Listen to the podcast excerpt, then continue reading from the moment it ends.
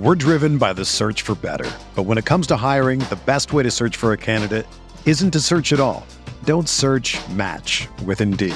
Indeed is your matching and hiring platform with over 350 million global monthly visitors, according to Indeed data, and a matching engine that helps you find quality candidates fast. Ditch the busy work. Use Indeed for scheduling, screening, and messaging so you can connect with candidates faster. Leveraging over 140 million qualifications and preferences every day, Indeed's matching engine is constantly learning from your preferences, so the more you use Indeed, the better it gets. Join more than 3.5 million businesses worldwide that use Indeed to hire great talent fast. And listeners of this show will get a $75 sponsored job credit to get your jobs more visibility at Indeed.com slash BlueWire. Just go to Indeed.com slash BlueWire right now and support our show by saying that you heard about Indeed on this podcast. That's Indeed.com slash BlueWire. Terms and conditions apply. Need to hire? You need Indeed. The Timeline is a Blue Wire podcast. Okay, it's a great team win for us, all right? Let's break it down. Congratulations, coach. When we, when we gonna have practice after that All-Star break, coach?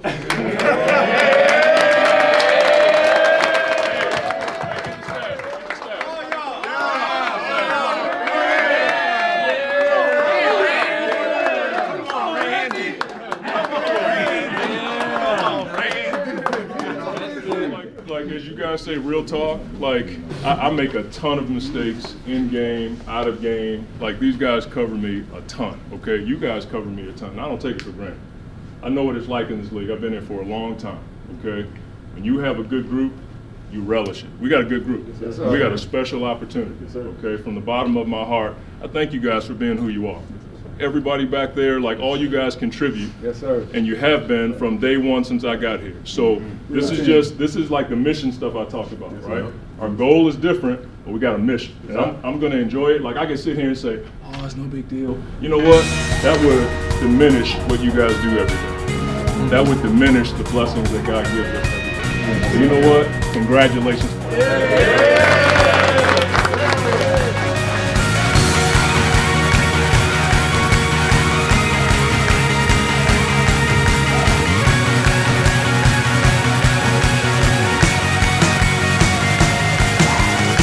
Welcome to the timeline of Phoenix Suns podcast. My name is Mike. I'm here with Sam. Sam, 10 wins in a row. Again, double digit win streaks again this season. How are you doing? Groundhog Day, my friend. We just uh they keep doing it. I'll tell you what, Yeah. I really thought because we had kind of joked in the past, like, oh, this team just gets to the fourth quarter and they sleepwalk through the first three quarters and then they spank you in the fourth quarter and that's that. But I thought their luck had ran out last night against the San Yeah. Antonio Spurs. I was like, I know that they always do this, but going into the fourth quarter, I said, okay, but not this time. They've dug themselves too deep a hole. A I'm 12 embra- point deficit, I think. I'm embracing the loss. It's okay. You can't win them all. Nine in a row. That's still great. And then they open up the fourth quarter on a 15 to 2 run.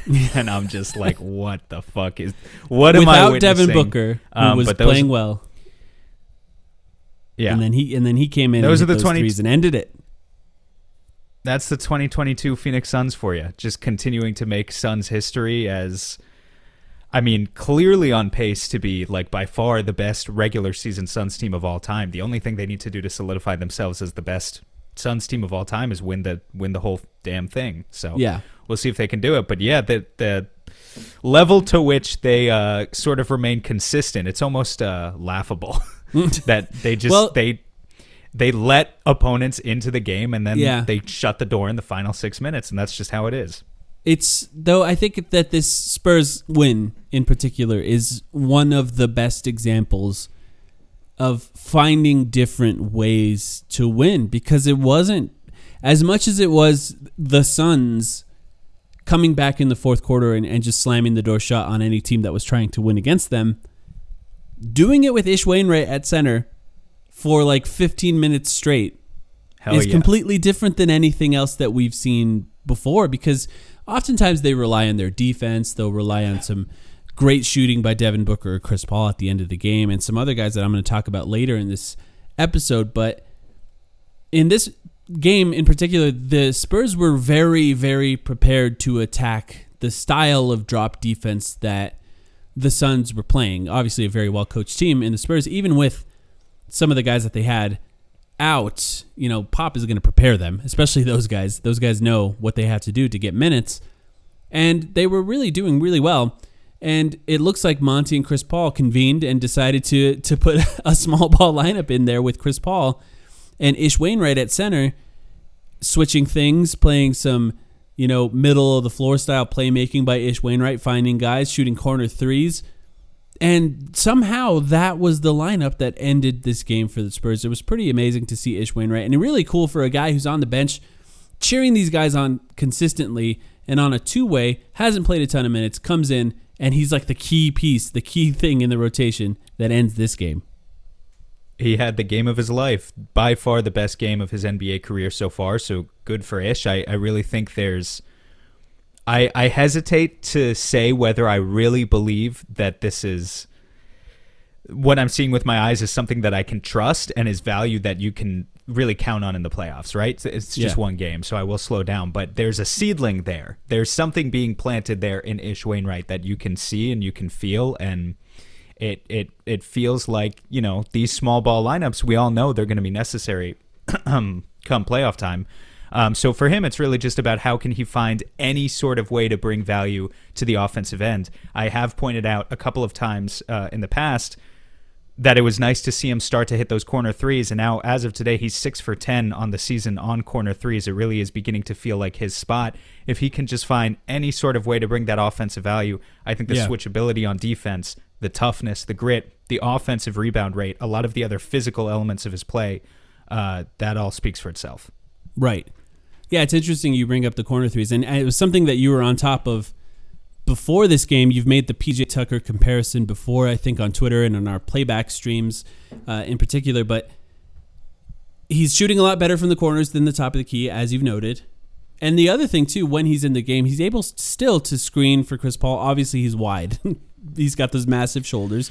He's very strong. Nobody's going to bowl him over on those screens, and he can you know do some things in the middle of the floor. But what I thought was interesting about the minutes with him playing is that they could still park him in the corner, and the Suns did a lot of actions with Mikal Bridges being the screener with Ish Wainwright on the floor. Mikal Bridges obviously has a lot of things he can do once he's in the middle of the floor. He can attack the rim, he can pop out for threes at the top of the key, he can shoot that mid range shot, and he's a smart passer from the middle of the floor. So if you have a spread floor around Chris Paul and Mikal Bridges setting those screens, you can do a lot with it because Mikal Bridges is such a smart, winning type of player.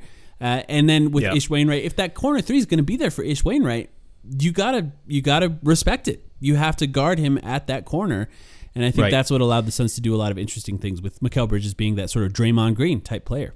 It's a really, really good point you made, and and in fact, uh, I was really glad to see. I don't know exactly which media member asked this to Monty Williams, but Kellan Olson is the one who I saw tweet about it, where he said Monty Williams said Mikal Bridges has improved a lot as a screener in the offense, something the Suns used a lot in the fourth quarter. Bridges never did it two seasons ago, did here and there last year, and now knows the nuances to it this season with the increased reps. And so, yeah, again, like you were saying, how that plays into Ish Wainwright as the small ball is typically it's not the role of a center, no matter if they're seven feet tall or six foot five. It's not the role of the center to stand in a corner and shoot corner 3s Um, they're gonna they're gonna be operating out of the dunker spot. If they're more of a floor spacer, maybe they're gonna be trailing the play, but they're gonna be kind of in the middle of the floor, not towards the corner. And so for Ish, I think he's starting to prove with this corner shot. And again, it's only 10 shots, but I think it's pretty clear at this point. You just watch him shoot from the corner and he looks comfortable, and you just watch him shoot from the wing and he doesn't. So I think it's pretty clear to get his three point percentage up at this point. You want to funnel more of those attempts to the corners mm-hmm. and less of them from above the break with him if you can. How you balance that, though, because you still want to be able to get him involved in screening actions um, is, like you said, to use more Mikal Bridges, to use more Cam Johnson, find unique ways to build uh, uh, more versatile sets. You know, I made the PJ Tucker comparison, but the interesting thing about that, when we saw PJ Tucker play so much center last uh, a a couple of years ago, I guess it was now, with the Houston Rockets, and of course PJ Tucker did that thing where he just stood in the corner and took threes. The Rockets' offense operates uh, or operated much, much, much differently than the current Phoenix Suns offense. That offense allowed PJ Tucker to just stand in the corner and have a five spread out offense because James Harden was just ISOing basically every possession. So the idea was create as much space for James Harden as possible and let him go to work. That's not how the Suns operate. They're much more of a motion offense. They're much more of a pick heavy, high screen and roll offense where they need other guys involved to help Chris Paul or Devin Booker, whoever it is at the top of the key, really initiate into those sets. Um, so I think that's going to be a huge thing Yeah. for Ish going forward. You know, Well, you I, know, I it's, like the it's actually three. funny that you say that because that's true, and you're right. And he was involved in a lot of screens, and I think they were trying to allow Mikal Bridges to do that a little bit more to try to not put as much pressure on Ish Wainwright, especially a- after the amount of minutes he played in a row last night uh, towards the end of the game. But then Devin Booker checked in, and you know Devin Booker hit that first play, which was like the JJ Redick's three pointer coming around a screen Yeah. on the wing. But then two plays immediately after that, there was the isolation three with the spread floor. All five guys can shoot threes. Devin Booker just sort of ISO'd, pump faked, hit a three immediately after that. And then the next play after that, they allowed Devin Booker to ISO at the top of the key again. And that was essentially the Rockets because what he did was instead of bringing a guy to screen, he just crossed him over, got into the paint, and then Ish Wainwright hit that PJ Tucker cut. Basically, the cut that we've seen PJ Tucker make so many times to right in front of the rim once Devin Booker drew that extra defender. And uh, Ish Wainwright missed the initial layup, but got that offensive rebound and I think hit the layup after that. And that was an example of Devin Booker being able to do some of the things that James Harden could do with the spread pick and floor, which is something you and I have talked about because Devin Booker's For shooting sure, yeah, percentages go up with a spread floor too.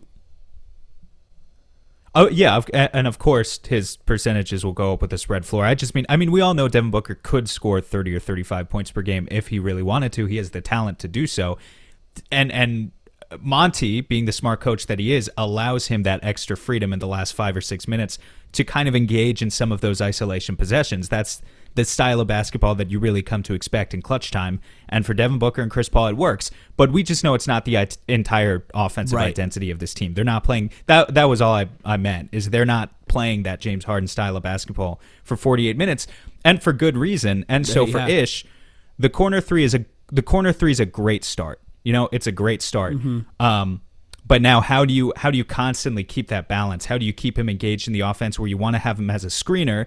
Um, I thought it was uh, encouraging to see a couple of possessions where he screened and rolled and even scored. And you know, I don't think he has rim running capabilities. Like he doesn't have that sort of lob threat gravity that you would expect from a JaVale McGee or maybe not even from a Bismack Biyombo. But it was just encouraging to see him roll a couple of times, do anything at all to to sort of expand his offensive role. So good start last night. We'll see if it continues. You know, if DeAndre Ayton comes back, uh, and Ayton was questionable before the Spurs game, so I certainly hope he is coming back soon. Does that spell the end of Ish Wainwright minutes again for the time being, uh, except for like the rare occasion where you really need a small ball five? I mean, yeah, probably. I'll be honest, it probably does. At this point, Ayton's not as much of a liability as Bismack and JaVale McGee have been, and uh, he can he can attack those things a little better. So, if anything, he'd have to take minutes from JaVale or Bismack, or you know, the occasional game where DeAndre Ayton's in foul trouble, which doesn't happen often, but it, it happens occasionally. I think in those cases, Ish Wainwright can get minutes. I think what for the Suns, what they did is they use that lineup to come back on a team, right? It can hit a lot of threes and it's very switchable. It can put a lot of pressure on ball handlers, and that's kind of when they used it. So I think there are still scenarios where he could be utilized, but you know, we it's kind of fun this season. We've you can never predict what's going to happen. We've had a Jalen Smith episode of this podcast. We've had a Bismack Biyombo episode of this podcast. Now we're having an Ish Wainwright episode of this podcast because of It's these sort sort, of, of, uh, unlikely heroes coming out of nowhere and winning games for the Suns. It just occurred to me that we have spent uh, how deep into the episode are we now? The first What, uh, 15 minutes, yeah. the first 11 plus minutes of this episode uh, talking about Ish Wainwright principally, which I don't know how well that's going to sell to the audience, but you know, It's if you gotta finally do a it, You got to do it. I, anyone who watched the anyone who watched the game last night could see clear as day that he made an impact, and that, to your point, just happens over and over again with all of the. 90% of the role players on this team, they just have these games where they go crazy. And, you got to talk about it because it's kind of an invaluable uh, mark that they're leaving on the identity of the Suns. The other 10% we don't talk about too much, but it, it, it actually it puts the Suns in an interesting position now that the trade de- deadline's coming up and then the playoffs are coming up because Ish Wainwright's currently on a two-way contract. Two-way contract players are currently not allowed to play in the playoffs unless things change. And for the Suns, I think they have to weigh the value of a small ball center who's played fine, right? We haven't seen enough of it to know that he's great. We haven't seen it work against a great team. The Spurs were not very good. Uh, fine, but also has some level of continuity with the Suns players, understands where they're supposed to be, and doesn't have to sort of find a way to to find his place within the scheme and within the offense because it, it took a little bit of time for Ish Wainwright to do that, and any new player added to the Sun, Suns at the trade deadline, it would take time as well. The Suns could potentially find a better small ball center replacement than Ish Wainwright, but for them, they have to value the difference between the development and the continuity from, you know, our favorite words, from Ish Wainwright in this regular season going into the playoffs, and then trying to add a new player into the Suns' chemistry during the trade deadline. Uh, and I, honestly, I don't know where I stand. I think it depends on who's available. You know, as as far as a small ball center, I think Ish Wainwright in a in a scenario where the Suns stay relatively the same after the trade deadline, or maybe just add Eric Gordon, I think you have to find a way to keep Ish Wainwright for the playoffs. But if they start to make changes, I think Ish Wainwright's future with the team is is still up in the air. Right, for sure. It is, for sure. It has to be the right two for one or three for two trade to come along. Although, now that you mention it, this wasn't in our outline, but just because you threw out the magic C word there, uh, continuity. mm-hmm. I and because we're talking about the trade deadline, I feel tempted to bring up the fact that James Jones was on the Suns broadcast mm-hmm. yesterday for the entire second quarter, and on the one hand said uh, just about nothing interesting at all. Said exactly what you would expect him to say, where he brought up that word continuity, and he talked about internal development. And I thought it was particularly uh, interesting to see the contrast in real time as I was watching the game because at the time the Suns were sort of shitting the bed, and specifically they were shitting the bed in the second quarter, led by Elfrid Payton, who could not make a shot to save his life, and Landry Shamet actually, who could not make a shot to save his life, as James Jones was sitting there talking to Annie and K Ray about uh, internal development and continuity. Are you at all worried at this stage that? Be, uh, I'll, I'll phrase it like this obviously a smart GM when he goes out and says that they're not interested in really making changes. It's it's bluffing, it's building leverage, right? That's what we are choosing to believe. But knowing the history of James Jones and that he hasn't been particularly active in his first two trade deadlines with the Suns. He got Torrey Craig last year, but I wouldn't call that a major move. It turned out to be um, pretty good in the end, but you know, it wasn't a major acquisition. Are you at all worried that James Jones is not bluffing when he mm. goes out and does these media interviews, or is it just totally building leverage? This is exactly what you know a, a smart executive is doing, and there's no reason to worry. Uh, changes are going to come. Right. I'm not very. I feel like they're going to do something small. I think, you know, the rumors are rumors. You know, they're you can't really rely on them entirely, and oftentimes you know teams are calling about players to see if they're available, but then nothing you know transpires after that because the deals just don't line up right. But the rumors are that the Suns are looking for another shooter, and you know we're going to mention it in a minute too again. But Shamet just rolled his ankle, another example, and he hasn't really been playing well up to that point. Defensively fine, offensively bad. We're not going to stick on that any more than we have been for the last few episodes. But I think it's clear that the Suns want an upgrade there, and even maybe to find an upgrade to play three guard minutes with Devin Booker and Chris Paul. So I, I'm not overly concerned. He also made, you know, a midseason trade. He also traded Trevor Ariza for Kelly Oubre. So there is a track record of him doing things midseason if he believes that it's something that could improve the team going forward. And uh, I'd be more concerned, I think, if the Suns weren't clearly the best team in the NBA. But you know, the the Warriors have had time without Draymond Green, which makes a big difference, and we're not sure exactly what that's going to look like come playoff time. You know, maybe Steph Curry gets his groove back a little bit. That's all it would take.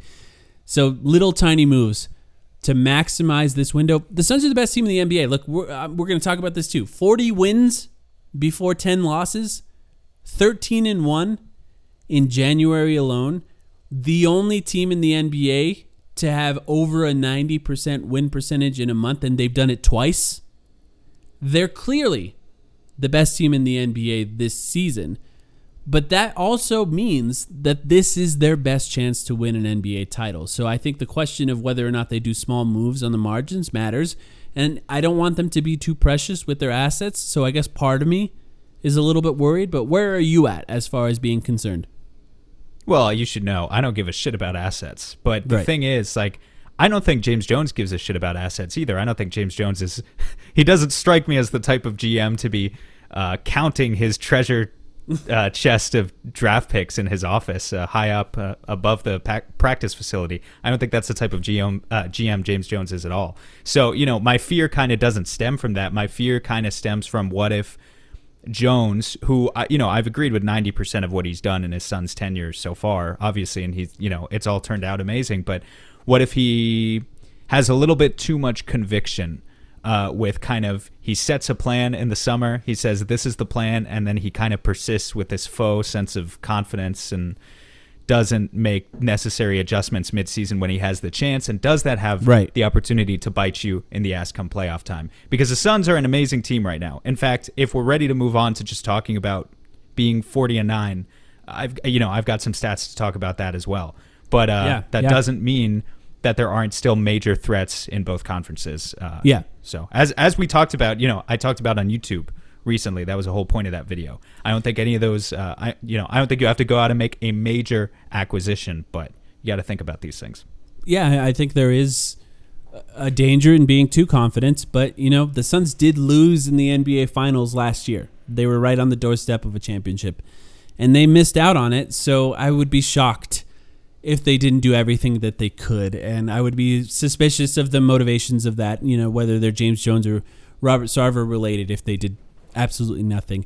And I understand what's going to happen, Sam. Here's probably what's what's going to happen is they're going to do nothing and then you and I are going to say things about how disappointed we are about them doing nothing and then people are going to pile on to us about how good they are and how why should they do anything as the best team in the NBA but you know that's happened to us before in the past so I guess we're relatively prepared for that but yes 40 and 9 13 and 1 in January by the way in January they're beating teams on average by like about 10 points per game so they're beating teams uh, pretty dramatically in that time period as well you got some stats. I just want to talk about it because this has been Just an amazing an, an amazing year, if you will. 2022 so far.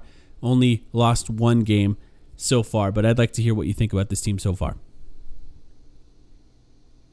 Yeah, I mean, I I kind of said off the top of the episode, I gave it away like this. They are clearly on pace to be the best Suns team of all time at this stage. At, at the very least, the best regular season Suns team of all time. We all know that this team has never won more than 62 games in a season. They did that twice, and they are currently on pace for 67 wins. So that's not the fanciest stat out there, but I don't really know what more else needs to be said. Uh, I think that kind of speaks for itself when you talk about regular season production. One thing to contextualize kind of what the competition looks like that I wanted to bring up. Um, I've talked about basketball references SRS stat before. It's their simple rating system, and basically all it is is a combination of net rating. What it seeks to do is uh, quantify the best regular season teams of all time in the NBA with a combination of net rating first and foremost, and then also factoring in strength and strength of schedule uh, which effectively just means giving Western Conference teams in the past 20, 25 years a little bit of a bump in that stat because they play a harder schedule. They play more games out West, depending on especially what division they're in, and the Suns definitely benefit from that. The Suns currently have an SRS of 7.76. That probably doesn't mean anything to you, but trust me when I say that that is by far the best SRS of any Phoenix Suns team in franchise history. Only two teams in the NBA this year have an SRS of at least 7.5 the Phoenix Suns and the Golden State Warriors. And here's the stat that I thought was interesting. If you look at the past 25 years, the only two other seasons in which there were two NBA teams that had this SRS, this net rating slash strength of schedule stat, that had an SRS of at least 7.5. In the past 25 years, only two years where at least two teams were as good as the Suns and Warriors this year, and that was 2016 with the Golden State Warriors, who won 73 games, and the San Antonio Spurs, uh, who surprisingly those two teams never faced each other because the Spurs were bounced by the Thunder in the second round, if you remember. And then 1997, the Chicago Bulls and the Utah Jazz, the two teams that met in the finals. We all know what happened to those Jazz. There was a somewhat popular sports documentary that came out about it a couple of years ago. You might have heard of it. Um, but that's kind of what we're looking at right now in terms of the strength of what the Phoenix Suns are currently doing. And as you know, as many jokes about Steph and his performance recently as you want to make, what the Golden State Warriors are doing this year. If these two teams meet in the playoffs, it's going to be kind of this unprecedented, relatively unprecedented meeting of juggernauts. Like I think Right. some people have compared it to the Houston Rockets from a few years ago that really had a chance to get by the the Warriors and weren't able to ultimately. And that was a really really really good team. And they won 65 games in one of those seasons, I believe. Uh, but these two teams if they're on a collision course right now, you don't get something like this all that often. So I you know I just kind of wanted to contextualize that for people like you Right. don't usually see two teams this good that have the potential to meet in the Western Conference Finals and if that happens this year it could be depending on injuries and all that could be pretty special uh, for Yeah. both sides and could be and more importantly could be a huge challenge for both sides too. Yeah, I and and it, it's actually really interesting that you brought that up and that both of those teams, as far as those SRS numbers, are in the Western Conference because here's just a basic thing that Phil Jackson came up. I know we've talked about it on this podcast before, but Phil Jackson defined a contender by 40 wins before 20 losses. We know the Suns now are the only team in the NBA that have 40 wins before 10 losses. And there are teams in the West that could reach 40 wins before 20 losses here, but there are no teams in the East that will meet meet that metric. Um, you know, it's interesting that I think the beginning of the year, the expectation is that the teams at the top of the East were going to be better than the teams at the top of the West, and I understand the reasons. You know, the Bucks won a championship, the Nets have two MVPs and three All Stars on their team, and the expectation was that they were going to be better. Neither of those teams are going to meet that 40 win before 20 loss mark, which is just kind of interesting that it's sort of playing out that They've already they've already lost 20 games both of them. The right and Nets. exactly yeah so there's they're just not going to meet that metric and, and even Yeah. and even the heat who are at the top of the nba or top of the eastern conference are not there uh, so it's just something But that's bizarrely, bizarrely, here we are, and the Bucks are in the fifth seed, and the Nets are in the sixth seed. The Nets are literally three games uh, out of the eighth seed in the Eastern Conference in the loss column, and yet those are the two teams that scare me most at this point in the Eastern Conference, uh, Right, For sure, right. and and scare. I use scare. I use that word loosely, but. You know, the two teams that I think at full strength would match up best on the Suns at this point. The Heat, the Bulls, the Sixers, they're great teams. You got to take them seriously, but there's not that intimidation factor as the prospect of a real Bucks uh, rematch or the Nets with all of their big three, uh, if they could have all of their big three, right? Yeah. Do you, are you on the same page regarding Yeah. that, or do you feel differently about the East? no absolutely and i think i feel a little more worried about the bucks than the nets just because you know the nets their home court advantage is not great. One, Kyrie Irving can't play at home. Two, their fans aren't, you know, it's just not quite the same. I'll just say that. I think we can get a lot of Suns fans into that Brooklyn arena uh, if they end up meeting in the playoffs. So I think that I think the Nets would be better if they were fully healthy. I don't know. It's interesting because we just haven't seen enough of it to really know what it would look like defensively and how scary that would be. But yeah, I think the Bucks are probably the biggest threat right now. It just depends. Chicago is kind of interesting. Miami, Miami at full strength is kind of a scary team. I think they're relatively similar to the Suns as far as offensively and how they're built, but they have a lot of shooting around them. So, you know, any Miami team, any team that goes against Miami, they're worried about them just getting hot for a round and making all the threes that they possibly can, and they're just going to blow you out For if that sure. happens. So that's a little scary. I, my brief concerns about Miami at this point, you know, obviously that was a team that took it to the Suns a few weeks ago. They were the they were the last loss, I think, for Phoenix. The most Yeah. recent loss, ten Yeah. or eleven games ago, was that blowout loss to Miami. And uh, I I don't think Miami's a better team than Phoenix at all. I do think they could uh, take us to six. Uh, I, I like if you were if I was forced to kind of comment on how I feel about it right now. There are real so the thing about Miami, obviously they're a terrific, terrifically versatile defensive team that I think could really give Chris Paul and Devin Booker various kind of fits throughout a series with the types of defenders that they could put on those guys. And for the Suns, it would really be up to them to squeeze as much offensive output out of other guys as they can. Where Miami could come into trouble uh, or run into issues is they are not vetted at the end of fourth quarters offensively like the Suns are vetted. When you get into the last five or six minutes of a close game, you know Chris Paul and Devin Booker show up.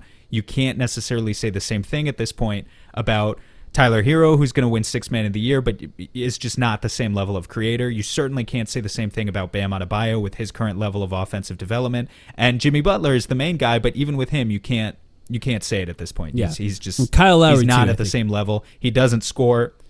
Kyle Lowry, uh, too, of course, yeah, but none of them score quite as dynamically. Uh, close your ears, Raptors fans, if you're listening to this. But none of them score quite as dynamically as Chris Paul, um, and certainly not Devin Booker either. So, Yeah. you know, that's I think where Miami could run into trouble, and that's kind of where they feel like they don't feel like a fake first seed. They're 32 and 18 right now. We we just talked about how the Eastern Conference is just kind of weird. There are just five or six teams that are really pretty good.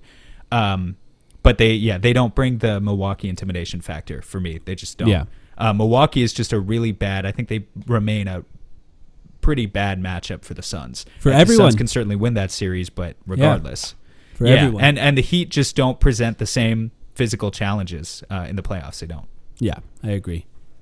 Devin Booker in the have month in in the month of January. yeah, exactly. Devin Booker in the month of January, 28 points, 6 rebounds, 4 assists. And the Suns were 13 and 1 in the month of January. Do you think he could win player of the month? I think there's a chance that Devin Booker will win player of the month in the month of January. So the way player of the week and player of the month work is consistently you are rewarded for winning. This is actually one of the stats where you are like guaranteed to be rewarded for winning. In fact, it used to frustrate Suns fans so much a couple of years ago because you would have weeks where Devin Booker would score 45 points per game and the Suns would go 1 and 3 or 2 and 2 and he wouldn't win player of the week. Uh, and because it would go to some guy who averaged 25 points per game on an undefeated team. I'm using that logic to say that now you can finally benefit you can reap what you sowed, and uh, Devin Booker will win Player of the Month, uh, or even like you know Chris Paul has a chance at Player of the Week Yeah. currently, just because the Suns are undefeated and these guys are playing out of their minds. Yeah. it's you know if Bismack Biyombo was averaging 20 points per game over the past month, he would have a chance too, because the Suns are undefeated with Bismack Biyombo up until this point, and that Yeah. is a true fact. They are literally 11 and 0 since they signed Bismack. Uh, so yeah, that's just how it works. Obviously, Book's been playing out of his mind but also just the the you just point at the wins. Uh, so I think that's pretty much a lock, to be honest. Yeah, yeah. Chris Paul also fif- basically 16 points, 12 assists in the month of January. Uh, so an amazing month for him too. We have more to talk about after a break, but before we go to a break, I just want to quickly say, Monty Williams is coaching in the All Star game officially. The Suns won enough wins that no team could catch up to them before the All Star break. At this point, so even if they went 0-4 the rest of the games before the All Star break, Monty Williams is still going to be the coach. The coach with the best record at the All Star break coaches the All Star game. For those who don't know, uh, that means Monty will be coaching LeBron James. Finally, I know that he had the opportunity to coach him and turned it down, and now we'll be coaching LeBron James again. A cool thing, I think, and the, and it's something that I think mattered to the players. They wanted to get Monty in there and get him some recognition and some love for what he did with And- this Suns team this season. And other Sun staff, by the way, not Yeah. just Monty Williams, but the rest of his staff comes with him. So I, right. I, I actually I don't know if it's literally all of the staff, but I know at least some of the assistant coaches will be there. Yep. So, yep. That's right. So that's pretty cool. No Suns in the starting lineup. that was announced until last time we recorded. No Suns in the starting lineup for the All Star game, but at least we got Monty in there coaching. And you know what? If it's a close game, they're doing the Elam ending. Who's Monty going to trust if he's got Chris Paul and Devin Booker, and it's going to be a close game at the end of the game? I have a feeling that those two guys might be on the floor at the end of the game for the Elam ending. But let's take a quick break, and when we come back, we have some more to talk about, and then we'll take a few questions from you guys online. So we'll be right back. We're driven by the search for better. But when it comes to hiring, the best way to search for a candidate isn't to search at all. Don't search match with Indeed. Indeed is your matching and hiring platform with over 350 million global monthly visitors, according to Indeed data, and a matching engine that helps you find quality candidates fast. Ditch the busy work. Use Indeed for scheduling, screening, and messaging so you can connect with candidates faster. Leveraging over 140 million qualifications and preferences every day, Indeed's matching engine is constantly learning from your preferences, so the more you use Indeed, the better it gets. Join more than 3.5 million businesses worldwide that use Indeed to hire great talent fast. And listeners of this show will get a $75 sponsored job credit to get your jobs more visibility at Indeed.com slash BlueWire. Just go to Indeed.com slash BlueWire right now and support our show by saying that you heard about Indeed on this podcast. That's Indeed.com slash BlueWire. Terms and conditions apply. Need to hire? You need Indeed.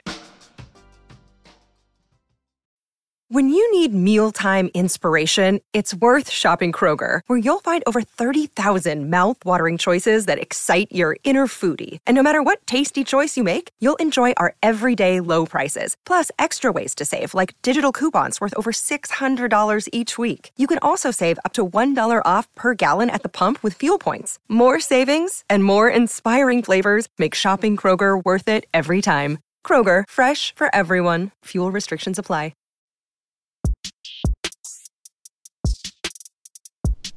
Okay, Sam, I wanted to talk about Cameron Johnson just a little bit because he's been so good lately.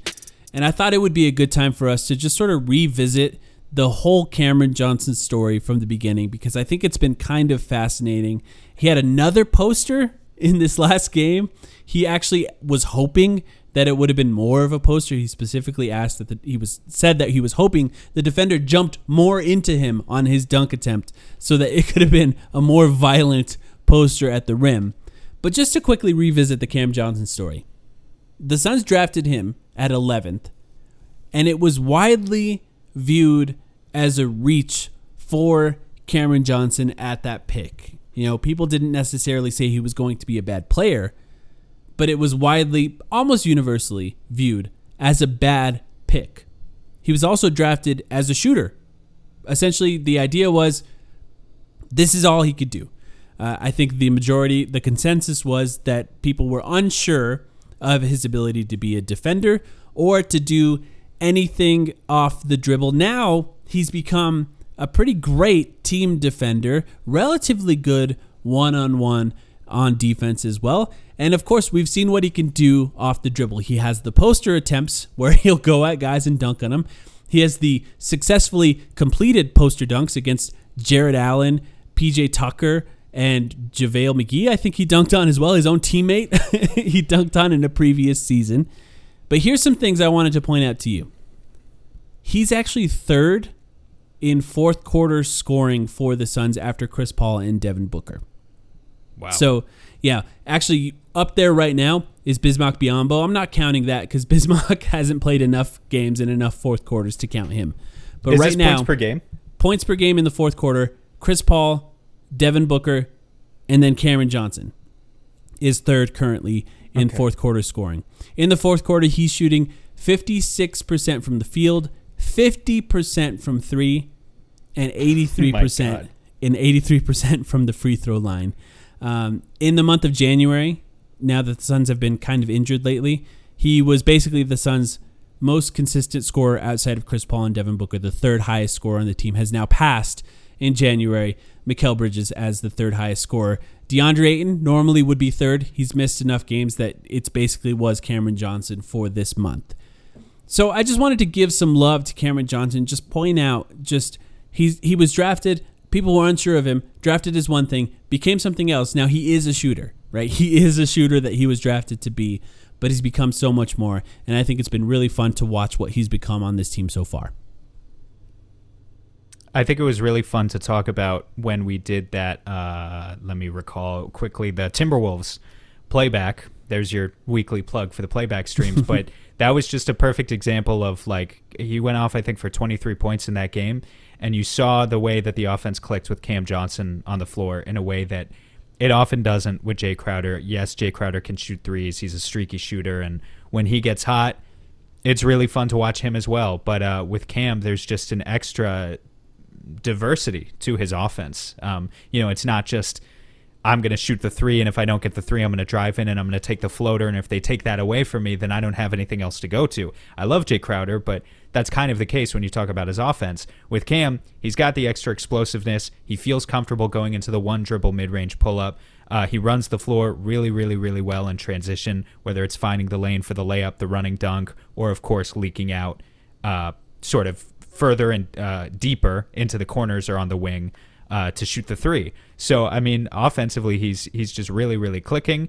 Defensively, doesn't provide quite the same value um, as Jay No. at that point. And you know, if we want to talk about if we want to talk about where's the future for Cam and like how, uh, I guess what his ceiling is, if that's kind of the direction you want to go here, if you want to revisit a ceiling conversation Yeah. with Cam Johnson, which we should probably do generally at some point, you know, that's where you can split hairs and say, okay, maybe he's not exactly the guy that you want uh, in all sorts of lineups, uh, depending on playoff matchups right now. But he has certainly earned the opportunity to be a consistent, like 30 minute per game every night, even when Jay Crowder is in the rotation. Cam Johnson is uh, more than talented enough to be playing that role for the Suns. He's basically their de facto sixth man and will continue to be like their third or fourth leading scorer on most nights, I think, because he's also just shown to be so much more confident consistently on offense than Mikal Bridges. So Yeah. yeah, great job all around for Cam Johnson. He's had a hell of a month. Re- really great month, really great season so far. I think it took him a little time to get back from injury a little bit, but he's fully rebounded since then. The Suns will run him off of screens on the wing. You know, he'll cut to the rim, he'll catch it, pump fake, and drive to the rim. Occasionally, he'll run a pick and roll himself. But I, I want to ask you just what do you think? Because right now, I think Cameron Johnson overall raises the ceiling of this team, just as you talked about, raises the offensive ceiling mostly. But what do you think he could develop individually for him that could raise his ceiling as a player going forward? Yeah, so I think what, uh, traditionally when we've talked about a lot of the things that Cam has trouble with, it's all uh, tied down to this fact that yes, Cam is much more athletic than the player that was sold to us coming out of UNC, right? But he still has these athletic limitations that are going to prevent him from being, you know, the most explosive. Like, for instance, he's a great vertical leaper, as we've all been able to see with the dunks on PJ Tucker and J- JaVale McGee in the past and whoever else last night against San Antonio. He's not the most explosive first step guy. And so that's going to limit Cam Johnson's ability to, you know, initiate a million and one pick and rolls a game if you wanted him to be that guy in the future. There's reason for us to believe that he can't be that guy. Even though he has the ability to attack a closeout, it can't be um, the primary portion of his offense. So you look at other places in his offense where you can kind of try and maximize him and optimize what you already have.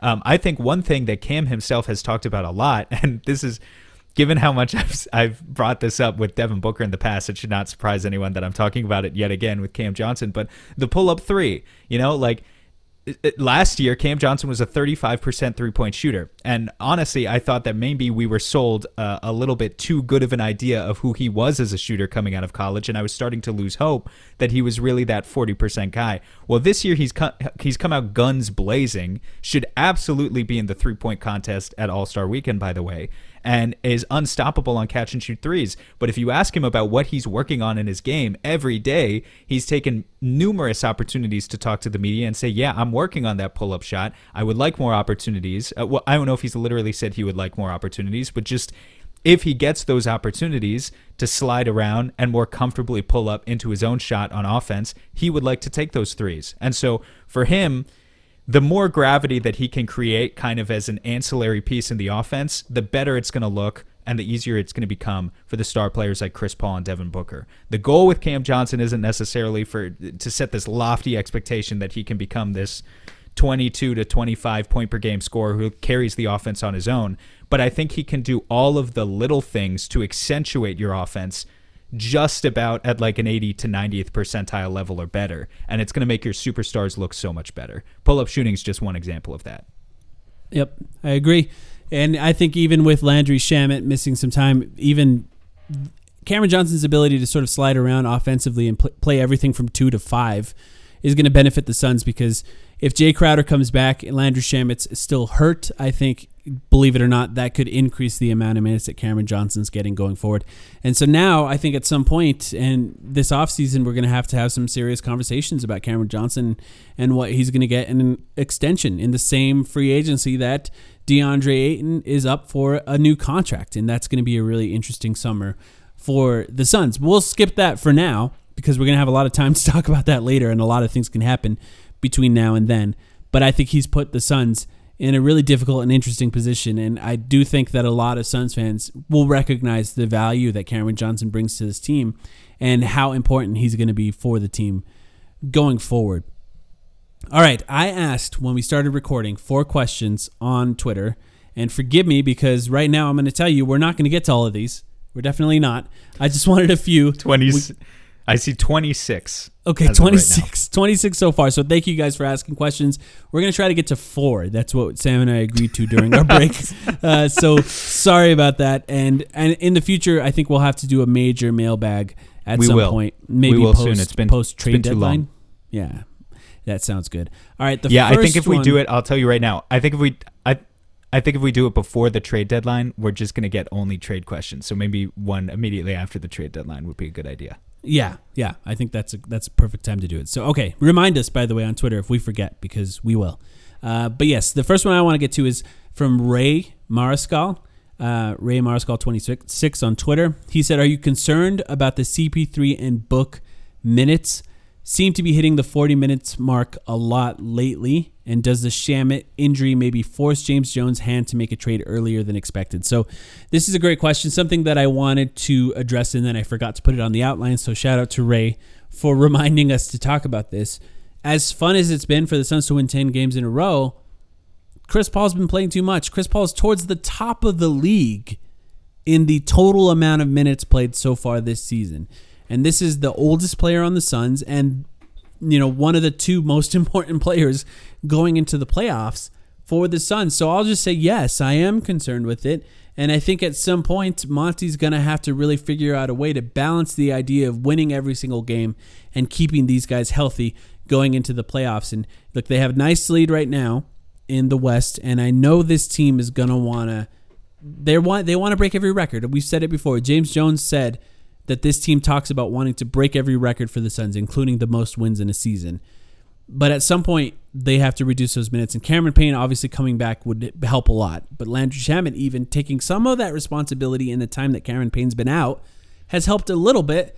But the Suns can't rely on other guys like Alfred Payton to do the things that Chris yeah. Paul and Cameron Payne do. So, yeah, I am concerned. And there's not a lot of options for the Suns. And we'll see if that forces his hand to make a trade. But what do you think, Sam?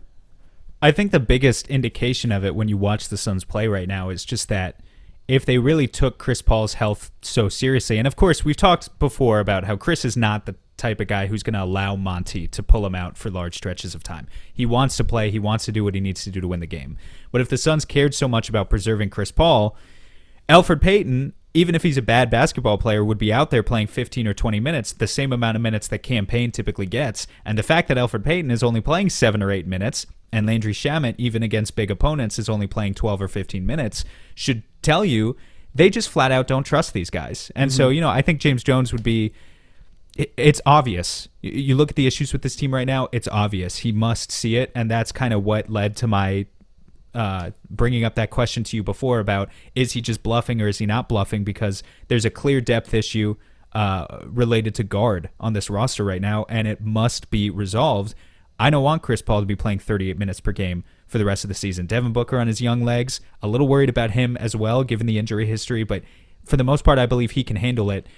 Chris Paul, that's just foolish. I mean, uh, you know, that's just really, uh, really foolish to go into the playoffs uh, mm-hmm. playing playing that guy that many minutes. Yeah, yeah. Simply put, I agree. I agree. All right. Do you want to pick a question that we can answer next? Yes. In thinking about that question, though, I didn't have the opportunity to look here. So give me just two seconds to find something. Well, um, I can I um, can read one in the meantime. Uh, this is from Los uh, at Los okay, Diaz okay, give, 01. Yeah. Uh, on Twitter and and yeah, this is it's just a really basic one, but it's something that we just mentioned earlier in the podcast. This team, and he said, "Do you believe it's fair to compare this 2022 Suns team to the 2018 Rockets?" Uh, so you know, obviously, there's some obvious comparisons on there, just mainly Chris Paul uh, being the main comparison. And then I guess you could say the comparison of Devin Booker to James Harden is another comparison that people could try to make, I think. But do you think it's fair to compare this 2022 Suns team to the 2018 Rockets? Um, in what sense are we comparing them exactly? Well, whatever sense you want, because I think people will. Because I think people will. The Rockets were really good that year. I think that's the main thing. But I guess people, maybe people's expectations of this Suns team going against the Warriors, I think is probably one way that people would compare right.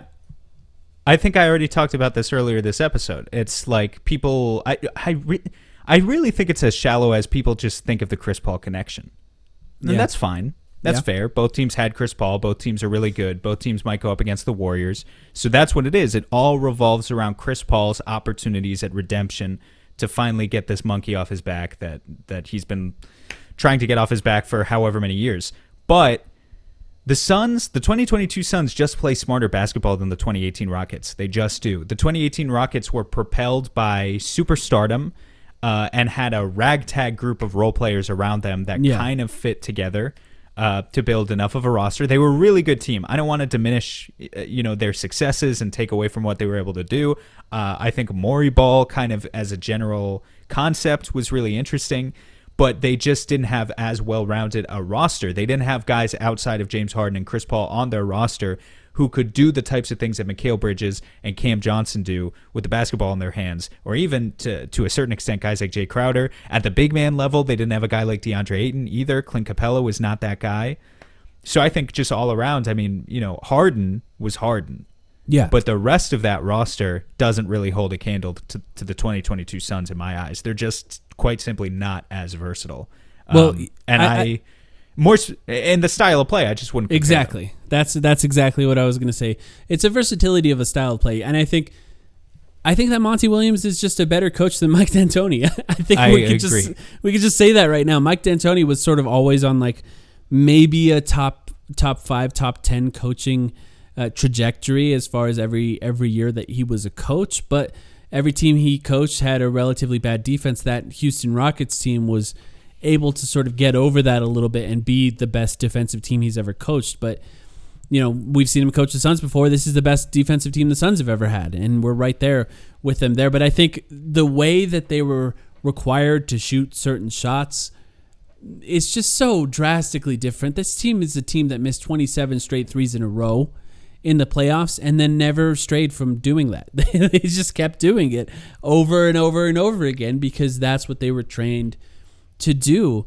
And look, you know, oftentimes I don't want to talk about like mental toughness as an as a concept or as an idea because I don't think that's what it is.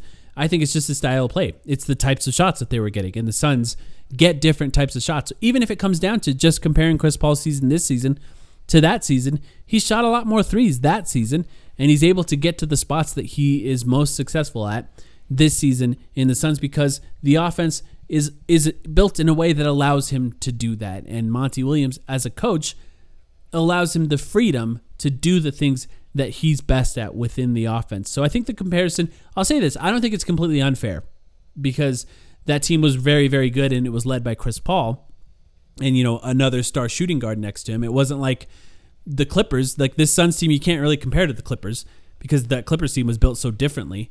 So in that sense, okay, I guess it's kind of fair, but I just think they're so different in style of play that it's very, very surface level, just as you pointed out, Sam. But yeah, do you have another Yeah. question that you want to get to?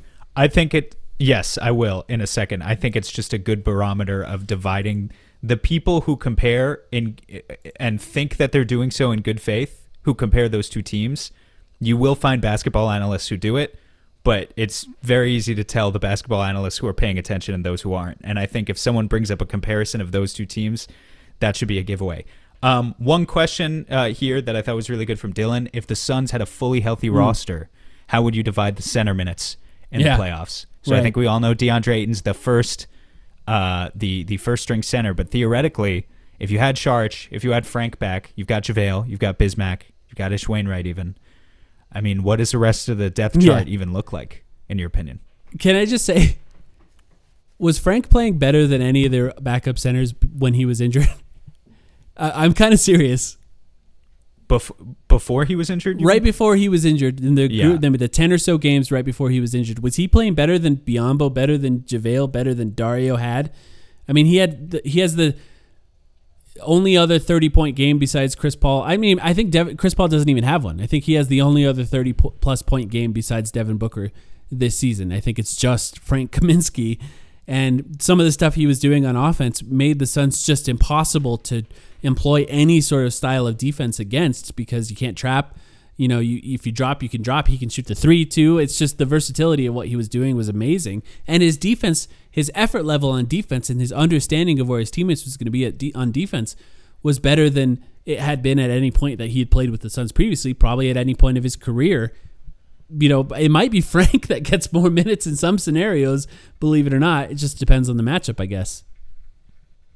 Yeah, that's what I was going to say. It's a matchup thing. I think it's so funny that we've seen all four of these guys kind of paint their own masterpieces at this point in a Suns Yeah. uniform. They've Yeah. all they've all had stretches of brilliance. For Dario, really, it was the beginning of his not the beginning of his tenure actually. His first season with Phoenix was kind of rough, but the beginning of last season when he first started playing small ball five was absolutely brilliant. Uh, and then started to fall apart a little bit throughout the season. For Frank, it was the 10 game stretch we had this year. For Bismack, it's been most recently. And for JaVale, it's kind of, I mean, JaVale's been I think uh, people are getting on JaVale's case a little bit more recently because maybe they see some of the holes starting to develop and with the foul trouble, which we always knew was a thing, and also the holes in the drop defense. But for the most part, JaVale has been doing exactly what he's been paid to do, which is grab rebounds like a machine uh, and just be a rim running threat. And he's done that to a really, really solid degree for the first 30 or 40 games of the season or so. So it really just comes down to matchups. I mean, you're not going to play Frank in a Bucks series. Like Yeah. that wouldn't be You- your, you- that but wouldn't you be know your main what? look. Monty said after the Bucks series ended, he specifically said because he entered, he he put Frank in in the last game of the season that the Suns lost, and f- the Suns played well when Frank was in. And after the the finals ended, Monty said, "I should have played Frank more." So maybe he would. I think he might actually play. Defensively, obviously, it would be a problem, but I think he recognized the Did he really say that? Yeah, and it was He after really Dario went that? I don't remember that. It was after Dario went down, and the Suns won the games that Dario played. But you know, it was after Dario went down, and he specifically mentioned Frank as a guy that he thinks that he said he looks back now as one of his biggest regrets is that he should have put Frank in earlier and allowed him to play more minutes in that series as a matchup problem for specifically for you know they were packing the paint against the Suns defensively and or trying to trap Chris Paul, and Frank provides a different look than other guys did on the Suns at that time, and I understand why he would say that. But yeah, that is a guy that he actually pointed out and said he should have played more minutes. So maybe he would. I mean, even the crazy th- the crazy thing about it is even toss out Dario and Frank for a second. Let's say they are still injured. I think we still don't know the answer to this question. Really, uh, is JaVale going to be the second string center come playoff time, or could Yeah. it be Bismack? And Yeah. then there are and, and and if you don't have Dario and Frank. I think, as we demonstrated at the beginning of this episode, there are certainly matchups where Ish would get some minutes, but I just don't Yeah. think it would be in the majority of cases. It would be in the other 10% of cases, which Yeah. is really hard to keep a guy fresh when he doesn't actually know when he's going to play like that. Yeah, and you know what? To somebody's question here, uh, is Bismack Biyombo? Does that mean that Ja- his play lately? Does that mean that JaVale McGee could be on the trade market? And I think at at some point, if the Suns are you know trying to make a specific trade, and the thing that they're asking for is JaVale at that point, and you have Bismack signed for the rest of the season. Maybe it is possible the Suns make that trade. I'm not saying yes For- or no. I don't know anything, obviously. For but- example, an Eric Gordon trade where you have to match $18 million, and it can sometimes be difficult to do so, and you can't just match $18 million with Dario Saric and Jalen right? Smith. and they don't want needs to be Shamet, right? yeah, right, right. Shamet is the ideal piece to send back in a Gordon trade. If the Rockets, for some reason, were adamant about not taking Shamet, you'd have to get creative. And with the other mid-sized contracts that the Suns have on their roster, that could mean something like either Cam Payne, which doesn't really make sense because you don't want to surrender another guard, or JaVale McGee, who's making $5 million. Yeah. So I would say it is certainly a possibility. There's anything is on the table when you have six centers on the roster, ultimately. Yeah. Um, I, I hate to do this, but I want to I want to try and fit two more in that I like here. Uh, two All right. Two people asked specifically about who the biggest threats would be to the Suns in the playoffs in the East and the West. We just talked about the East earlier in this podcast, so we can skip that part. But outside of the Warriors, because I think that's the obvious, who scares you the most in the West right now? Uh, right? nobody. well, I well, I'm just Memphis I'm just was thinking twelve like and that was two, a, I think, in the month of in the month of that was a trick question, right? it's got to be Memphis, right? Yeah, I mean, I guess, but I we've talked extensively about Memphis a couple weeks ago, and uh, the fact of the matter is, I like Memphis as a team. That right there should tell you everything you need to know. If I like a team that much, I'm not afraid of them, you know.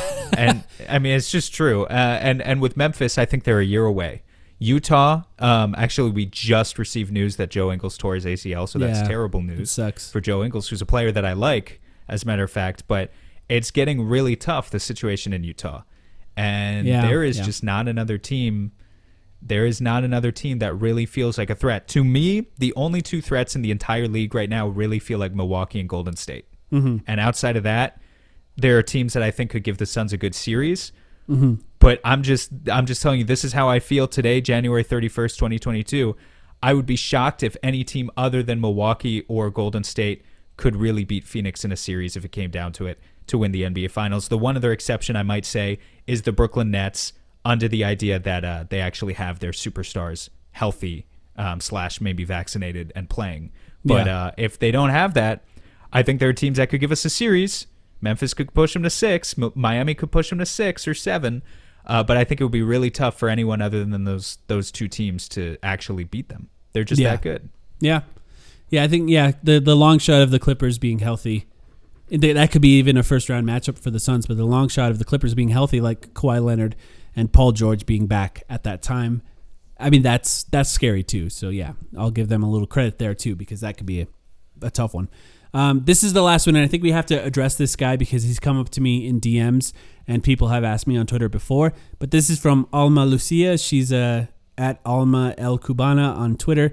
She said she said sign ish question mark question mark which we've we've covered, which I think both of us are. I, at least I'm a little on the fence depending on the trade deadline, but I think there's he makes a good case to sign him. But the other part of her question is Dragic. And this is why people are asking about Dragic if you haven't seen this. But the rumors are that Dragic might be in line for a buyout uh, before that time comes, before buyouts are required. And that means that Dragic would have the ability of signing with a team outright. You wouldn't have to trade anything for him, and he could choose the team that he could sign for. Now, the issues with Dragic, as we know, and for those who haven't been paying attention, he hasn't played at all this season. He was injured to start the season, and it sounds like right now he's fully healthy and just not playing for the Raptors. We're not sure why he's not playing for the Raptors right now. Uh, I assume it's He doesn't like because Toronto. He doesn't like Toronto. I assume it's because he was told that he was going to be traded and he hasn't been traded yet. And now maybe he wants to just be bought out and have an opportunity to sign with whatever team he wants. But there's a possibility that Dragic will be an available free agent as the Suns look for another shot creator slash shooter. And uh, you know, what do you think? I have fond memories of Goran in a Phoenix uniform both times, but I don't think he's that dude anymore, to be perfectly honest. As a buyout candidate, I don't hate it.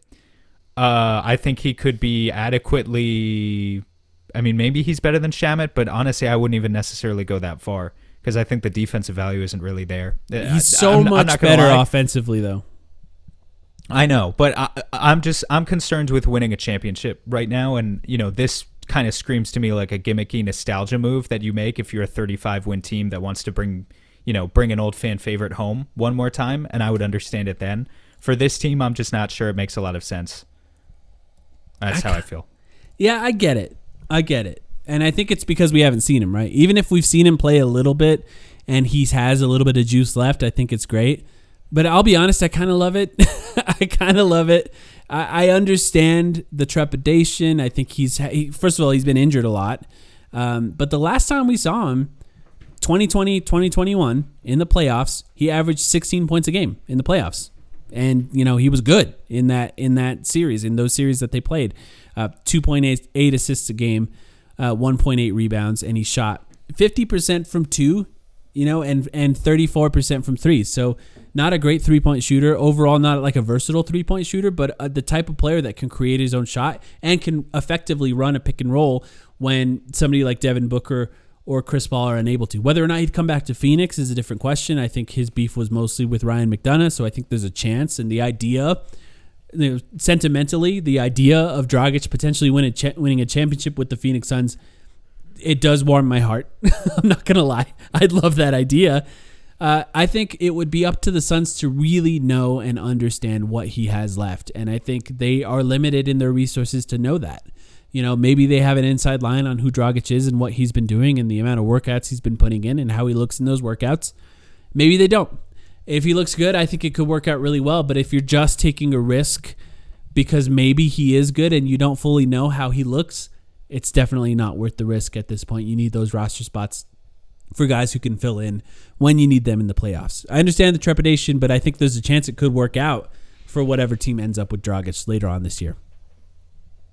All right. James Jones. Uh, did James Jones play with Dragic? Was he a former teammate of his? I can't. Remember. Yeah, remember. you know what? They might have played Was- together. Now that you was he that. like? Did they did they overlap in Miami?